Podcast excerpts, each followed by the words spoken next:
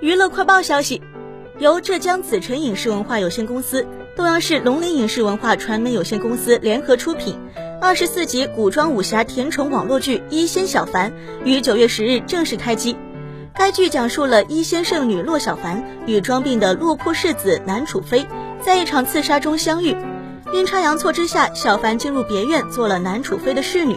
一场因意外的邂逅，在经历误会、和解，再到互相信任、相爱，到最后终成眷属的爱情故事。